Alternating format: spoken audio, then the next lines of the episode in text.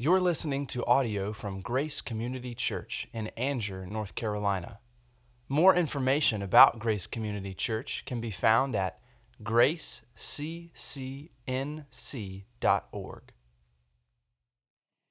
Amen. Thank you, Lee, and thank you for doing so much work on this budget. I am glad I have zero to do with the budget, except here and there say, well, don't you think pastor salary? No, I don't. I'm just kidding. I, I don't have anything to do with the budget. So I'm grateful for all the people that do. Thank you, all of you who have participated in preparing that for this year. Look, it, it's a chilly morning, as has already been acknowledged. I'm not going to mind if you get up and move around a little bit, do some of that. That's okay. Um, I promise you, by the time we finish, it'll be a lot warmer. It'll be much, no, again, just kidding. I'll, I'll stop. That's bad enough. So let me begin by asking you if you can recall a time in your life when something that you thought was wonderful turned out not to be a good thing at all. Can you also recall a time in your life when something that seemed disastrous turned out to be exceptionally good? I, I remember Allison and I went to hear the symphony. It was a last minute decision the, on, on New Year's Eve, 2019. And there was a, a, a really accomplished pianist. I wish I could remember his name. I've tried to run it down. Who played that night? He played some Gershwin, but then he played the most beautiful rendition of Auld Lang Syne. And we were on the front row. How Allison got these tickets, I don't know. We were on the front row, not 15 feet from the pianist, and you could see his hands. We were sort of like this looking at him. And I remember thinking, wow, what a beautiful way to come into 2020. Maybe a great year in store. so you've had those times, right? It's just so ironic when you look back and you realize how wrong you were about something.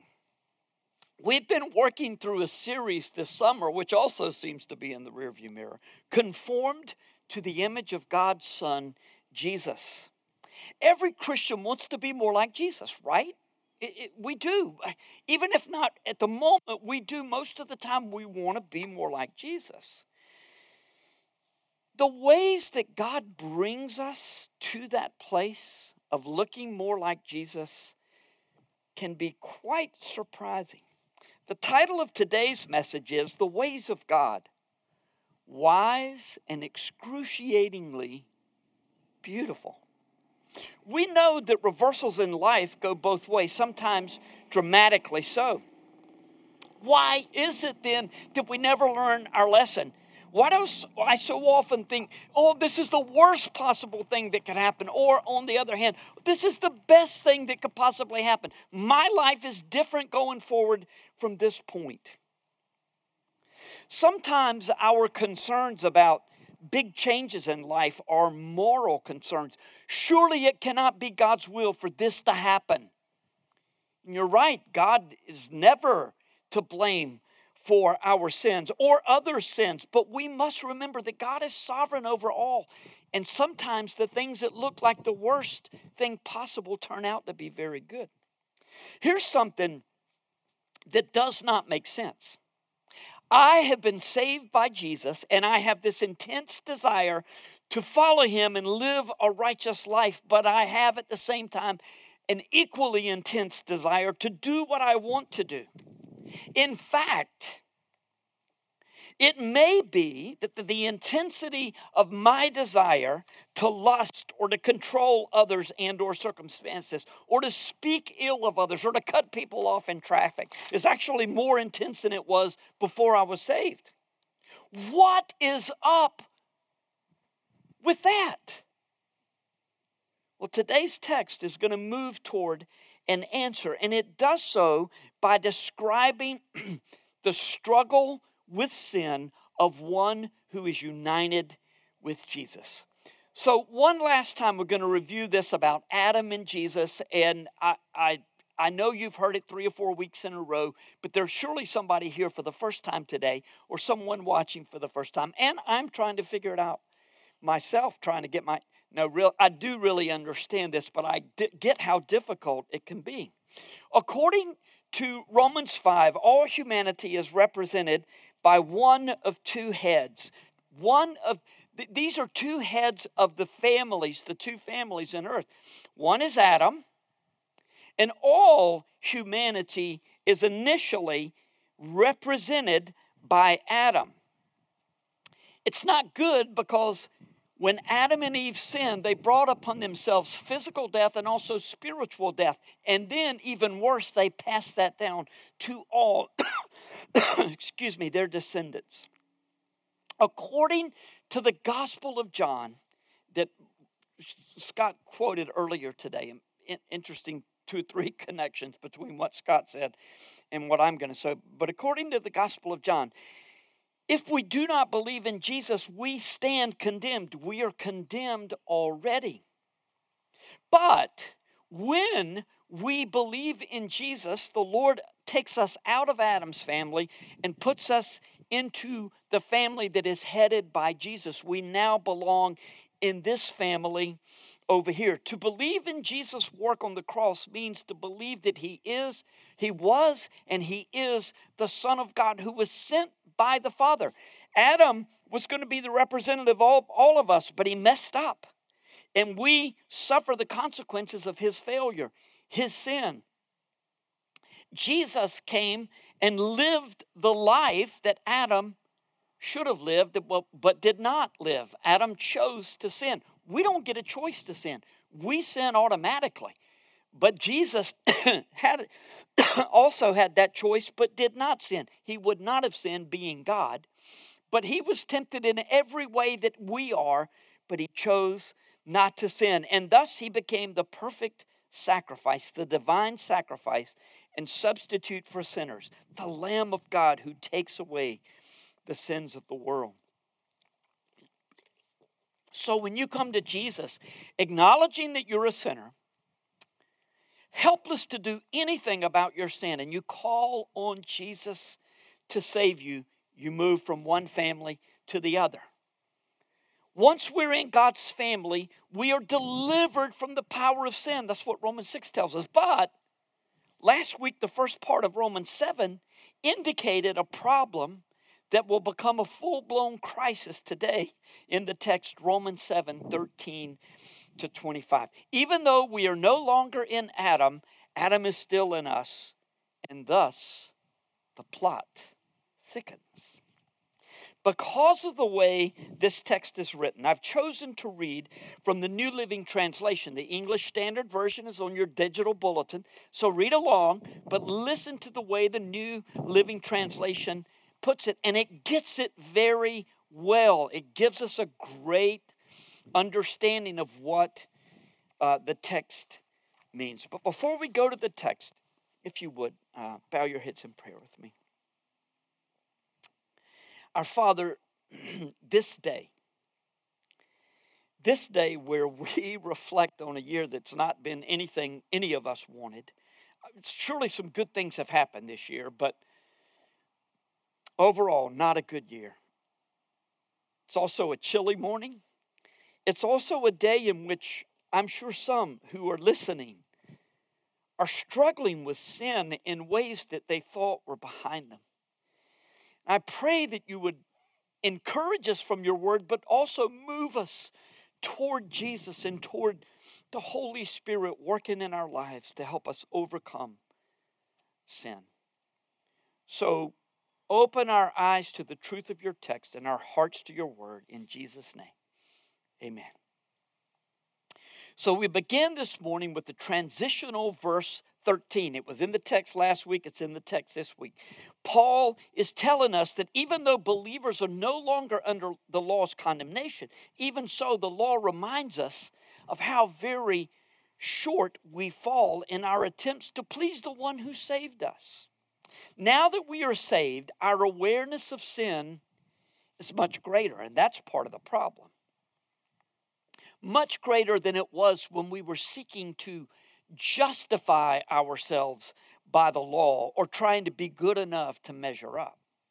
Verse 13 in the New Living Translation. But how can that be?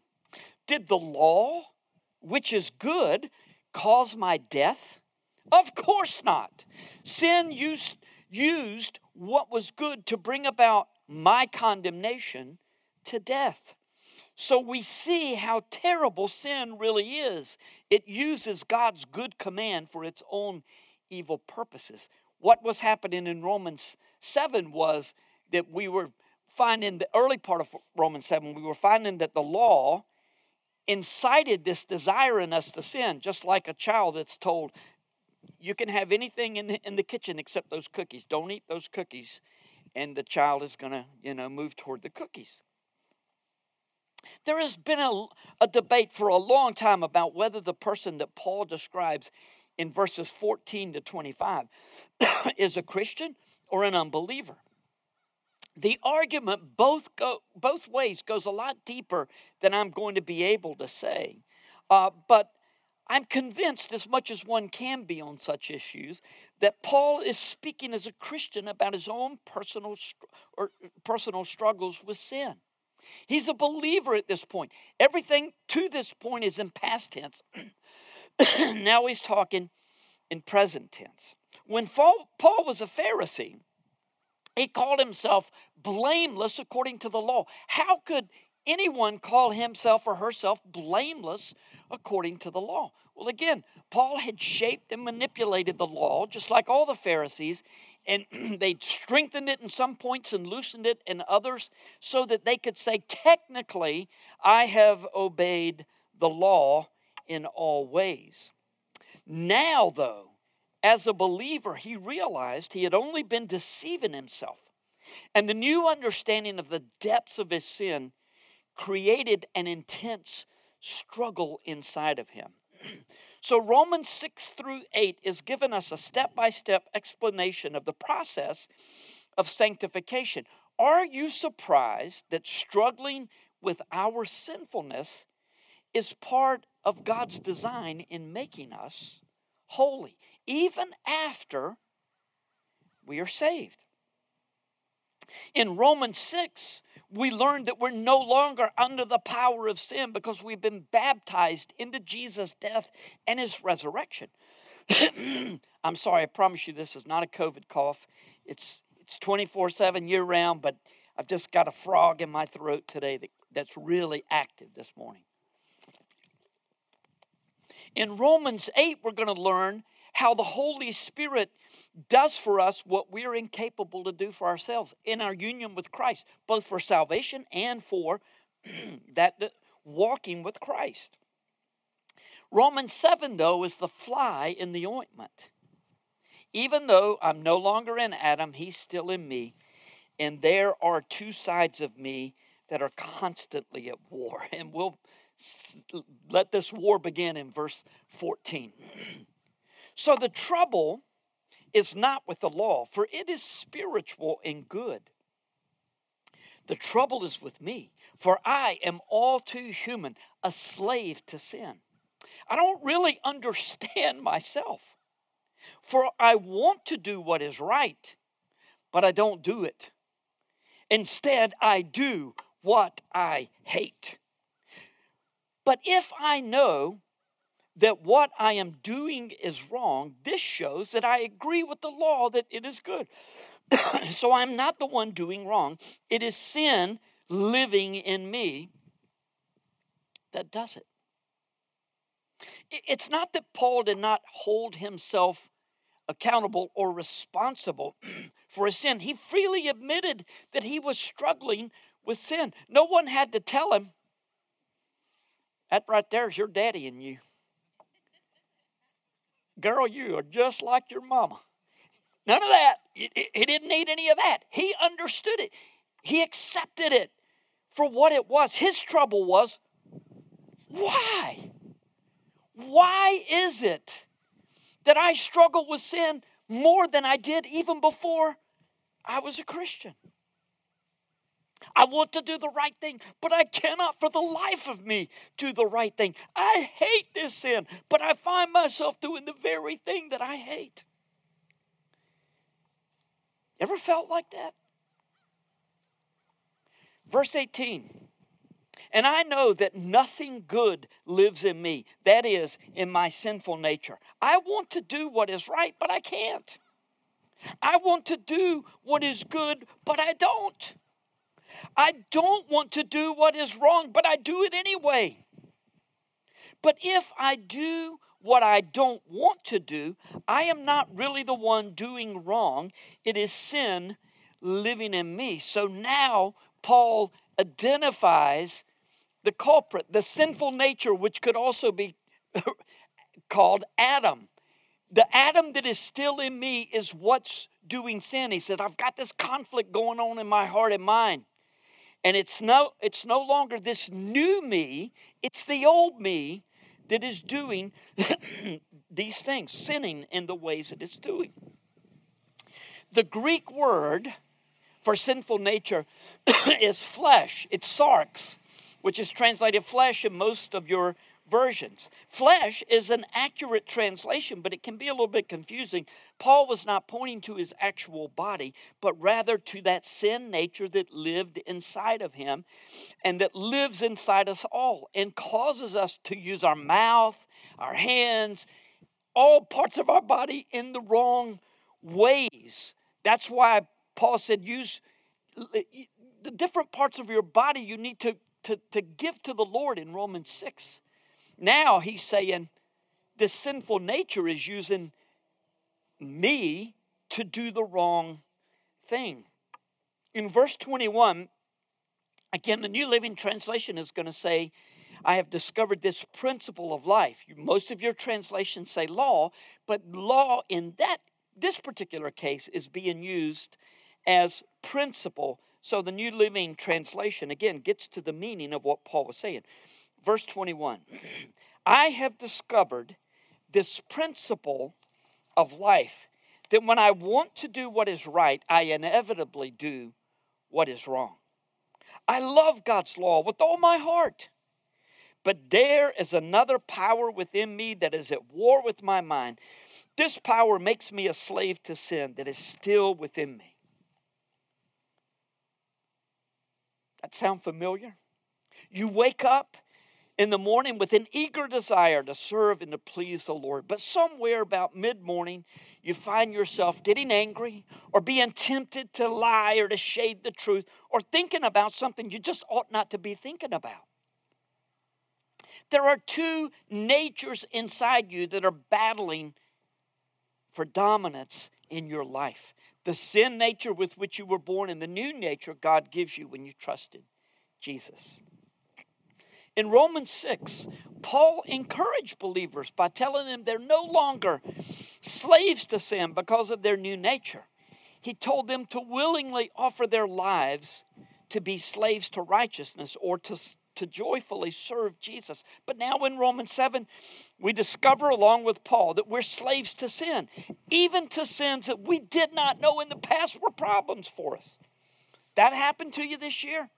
You're dealing with something you never dealt with in the past. It's kind of where Paul was. We now, as believers, have a much clearer understanding of the law, especially since we're not trying to manipulate it so that we can justify ourselves before God and the world. We may have thought, like Paul, that we were done with the sins that now drag us down. No wonder he was frustrated. So in verse 24, the climax to all the Apostle Paul's frustration. Oh, what a miserable person I am, wretched man that I am. Some translations say, Who will free me from this life that is dominated by sin and death? So, if it seems to you that Paul was about to go crazy, then you have understood this passage. He was about to go crazy with this conflict. For a believer to live under sin's control is a contradiction. The difference between a believer's approach to sin and an unbeliever's approach is that the believer cannot justify it, ignore it, dress it up to make it look and smell good. As they say, that doesn't pass the smell test. You know, we know that a whole lot about our sin. Why? Because not only do we have that sinful nature inside us, giving us fits, but the Holy Spirit is dwelling us inside us as well, reminding us of our union with Jesus and what God expects of his children. We have not heard about the Holy Spirit since Romans 7 6, but he will take center stage in Romans 8. What does the Spirit do? He points us to Jesus and to the gospel truth that we are sinners incapable of justifying ourselves before God. Furthermore, we are incapable of living a Romans 6 kind of life of obedience in our own strength. At the end of Paul's deep frustration over his sin and his inability to live for the Lord, he answers his own question, which is Who will free this wretched man that I am from this life that is dominated by sin and death. Verse 25. Thank God. The answer is in Jesus Christ our Lord. So you see how it is. In my mind, I really want to obey God's law. But because of my sinful nature, I am a slave to sin. I thought Lee, at first I thought Lee was joking when he said, Praise the Lord for 2020. I thought, I started to laugh, and then I thought, oh, that's exactly right. That's kind of what Paul is doing here. Thank God for all of this in my life because I see how he's working to point me away from myself to Jesus Christ. When you are a sinner, and the Holy Spirit makes you aware of your sin before you're saved so that you know you're incapable capable of making yourself worthy of heaven, what do you do? You say, Oh God, I am a sinner. Jesus, save me. Right, we all get that, but that was before I was saved, right? Now I want to please the Lord and obey His word and live for Jesus. So, what's up with this struggle? Before I was saved, I tried to do good because I had to. If I didn't, I would go to hell, right? So I tried to do good because I had to. Now that I'm saved, I desire to do good because I want to. But when I want to do good, there is another law, another principle, another me that doesn't want to do good, but instead wants to sin. So what should I do now? Cry out, Oh God, I'm a sinner. Jesus, save me. Same as you did before you were saved. Am I saying that a believer can lose his salvation and thus need to be saved again? No, not at all. That's not what I'm saying. What I am saying is we need to preach the gospel to ourselves every day because our only hope is in Jesus. We will never fully realize what God has done for us until we stand before Jesus. But this helps us to begin to understand. Look, I'm not going to spend a whole lot of time on this. There's a lot I could say, but the future tense of the Greek verb in verse 24 indicates that we will only be fully delivered from sin in the future when Jesus Christ returns. We wouldn't say it exactly the way Paul says it, but that's what he means. When will I be delivered from this body of death? When Jesus returns. For now we live in the tension of already, not yet. Next Sunday, it's all going to come together in Romans 8. We'll learn about the Holy Spirit's role in our lives, doing through us what we're incapable of doing ourselves obeying the law, fulfilling the law, and pleasing God. In the meantime, though, there's a struggle. Look, when I was first saved at 18, I talked a little bit about this last week. I thought I'd conquered all sins and weaknesses except for one smoking cigarettes. For whatever reason, I could not conquer that sin. But I thought I had conquered all the rest. Now, the Lord has saved me, so now it's up to me and I'm going to do it. But somewhere around six months to a year into my new life in Christ, I began to struggle with old thoughts and attitudes. And it felt like I was worse off than I had been before I was saved. Now, understand, I, I, was at Bible college during the school year and working as a counselor at TVR Christian Camp during the summer. So I looked pretty good. As much as a like 93 pound, I, you can't believe how skinny I used to be, but I look good as a Christian.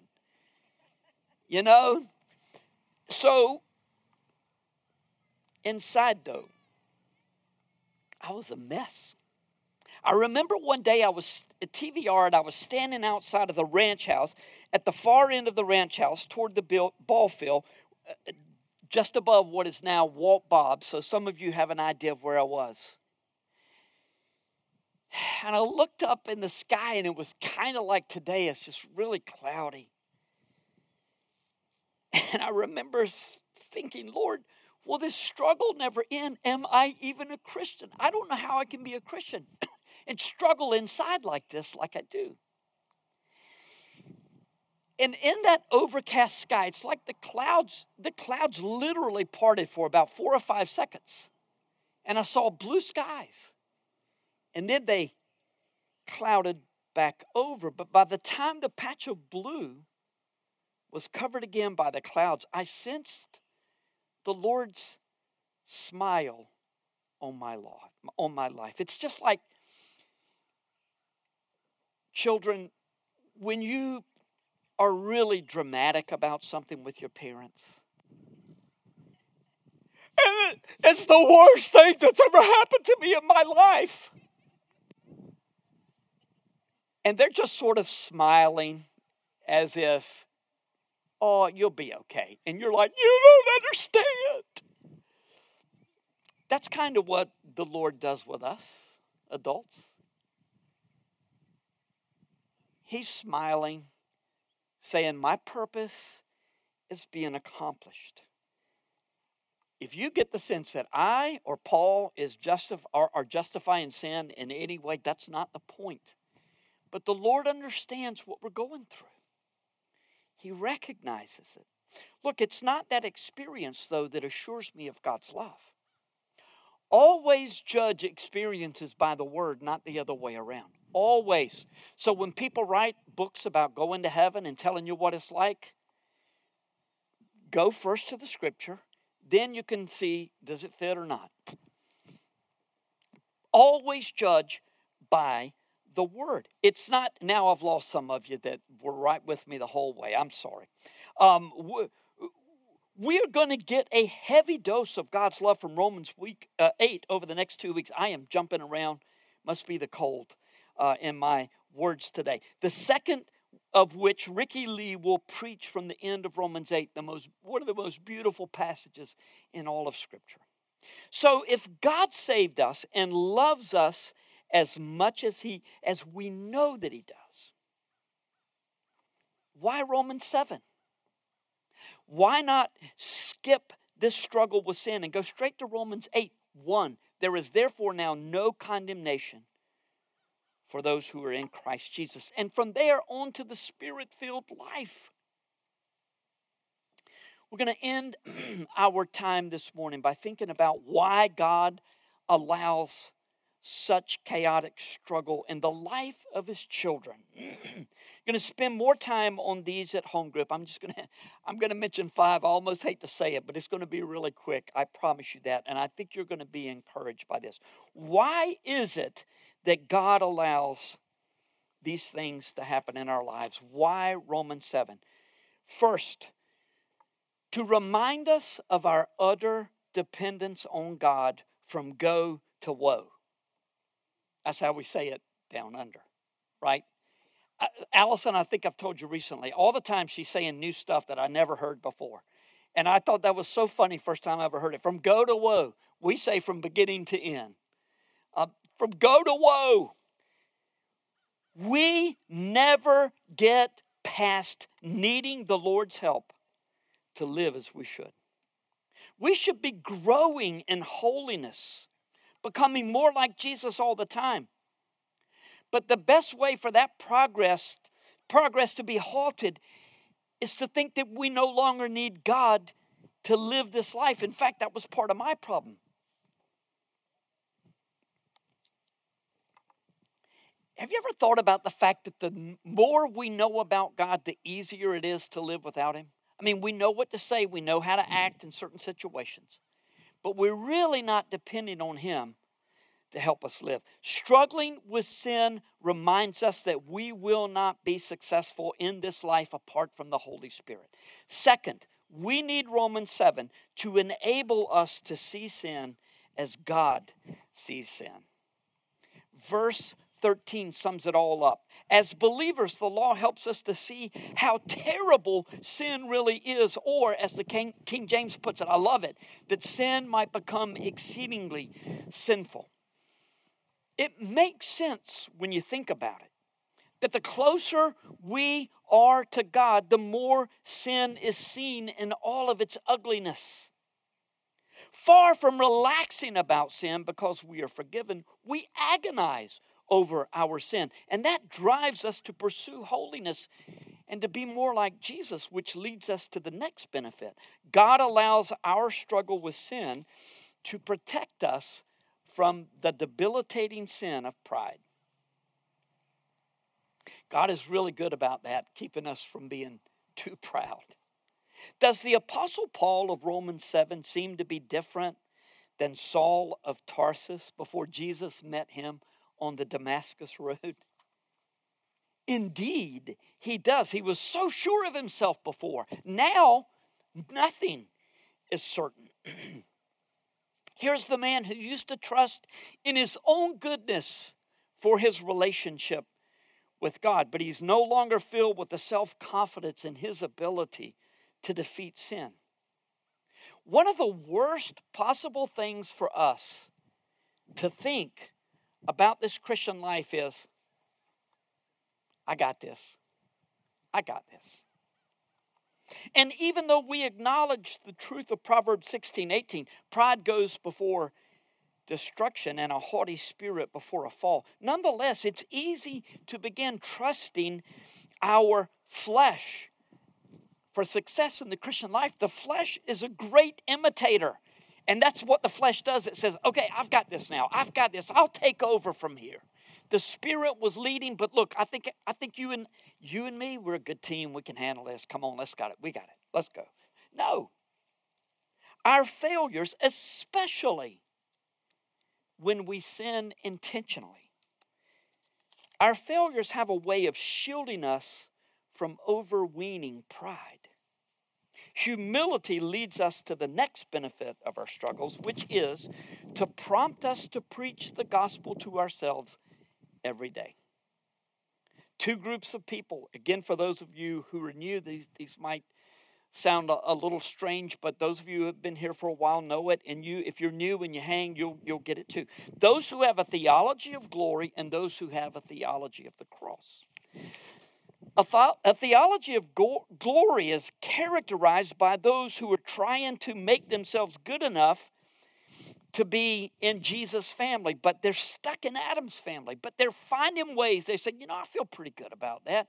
The problem is they just stay right here in Adam's family. Even those who are over here try to justify themselves. Well, this proves that God really loves me because I did this and I got a blessing. In fact, that's another characteristic of a, theology of glory is if I do this, God must do that. He owes me. You can say, wait a minute, God doesn't owe you anything. Well, it says right here in the Word because they've taken the Word and manipulated it to live with this theology of glory. And a theology of glory is exactly what it sounds like it's about me. A theology of the cross, conversely, recognizes that if God had not sent Jesus to die for our sins, we would have no hope of eternal life. Our dependence on God does not end at salvation, although it's easy to think. I agree that the gospel was great to begin the Christian life, but now it is up to me. Start with the gospel, but now it's up to me. Romans 7 may be God's way of asking, How's that working out for you? Preaching the gospel to yourself every day reminds you that the Christian life is a life of continual repentance. And don't think of this as, a, as restrictive, but it's freeing. If you have committed the same sin 100 times this month, it's a little early in the month to say that, wouldn't you think? Maybe, may, maybe since September 1, if you've committed the same sin a 100 times since the beginning of September, know that God welcomes the repentant child with open arms. The problem with legalism, the problem with a, a, theology of glory is that the moment we mess up and we really are aware that we've messed up, we think there's no hope. But a theology of the cross is constantly looking to Jesus for forgiveness rather than God's forgiveness moving us to develop a casual approach to sin. It spurs us to live in the shadow of the cross, making us more like Jesus. That's the gospel. One last benefit to our struggle with sin is it causes us to long for Jesus' return. I will be so glad to be done with this flesh. Won't you? It may feel like being done with our sin is not the best motivation to want Jesus to come. The same way you may feel like trials and tribulations are not the best motivation. They're not the they, they shouldn't be our best motivation for wanting Jesus to return, but they're both in scripture. In fact, this was very much Paul's motivation in these last two verses. He's crying out, "Lord Jesus, come and deliver me from this flesh." Who's going to deliver me? Thanks be to God through Jesus Christ our Lord. This was Paul's way of saying, although I struggle with sin and will until the day I die. So get this. Is this a stage in life or is it all of life? The answer is yes. Sometimes it may be a, an intense stage where Romans 7, and by the way, these cycles go far beyond sin. Just trouble in our life, you may be having a period of great trouble. There's a purpose for it, and it's pointing you to Jesus. And one day you'll look back and say, I'm not, I wouldn't be near the person I am had it not been for those struggles before. I wouldn't be near the person if I hadn't struggled with sin because I wouldn't see it as so awful. I would be trusting in myself. But now I see. Paul says, though, although I struggle with sin, I will until the day I die. Jesus will fully deliver me from this sinful self when I stand before Him. Come, Lord Jesus. Amen. We agree. If you're struggling with sin today, really struggling, I said in the last week or two, I'm far more concerned when you're not struggling, when you think you got everything all together or when sin doesn't bother you, you justify it. But if you're walking with Jesus, sin is going to look a lot bigger than it does when you're not walking with Jesus. And if you're really struggling, that's a good sign. It doesn't mean be content, just satisfied, stay where you are. But it does indicate that the Lord is working in your life. If you're thinking nobody has ever felt like this before, well, actually they have, and you're in good company with the Apostle Paul. That's good news for us. The depth of Jesus' love for us. Let's pray. Father, we acknowledge who we are. Apart from Jesus' salvation and apart from the power of the Holy Spirit in our lives, reminding us and strengthening our union with Christ according to the Father's plan.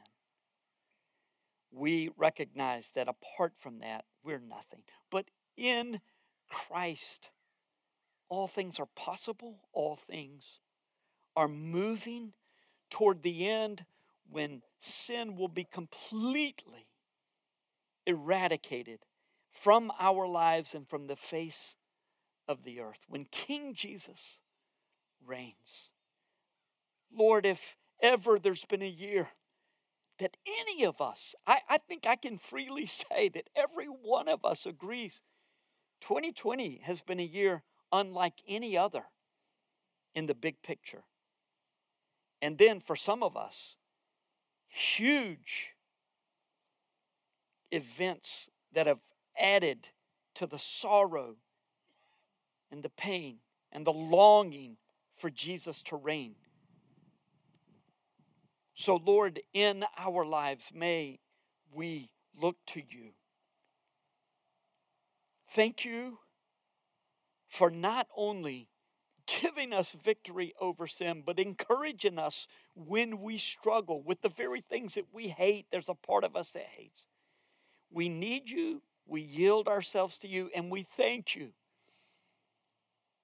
for the beautiful word at the end of Romans 7. Thank God through Jesus Christ our Lord.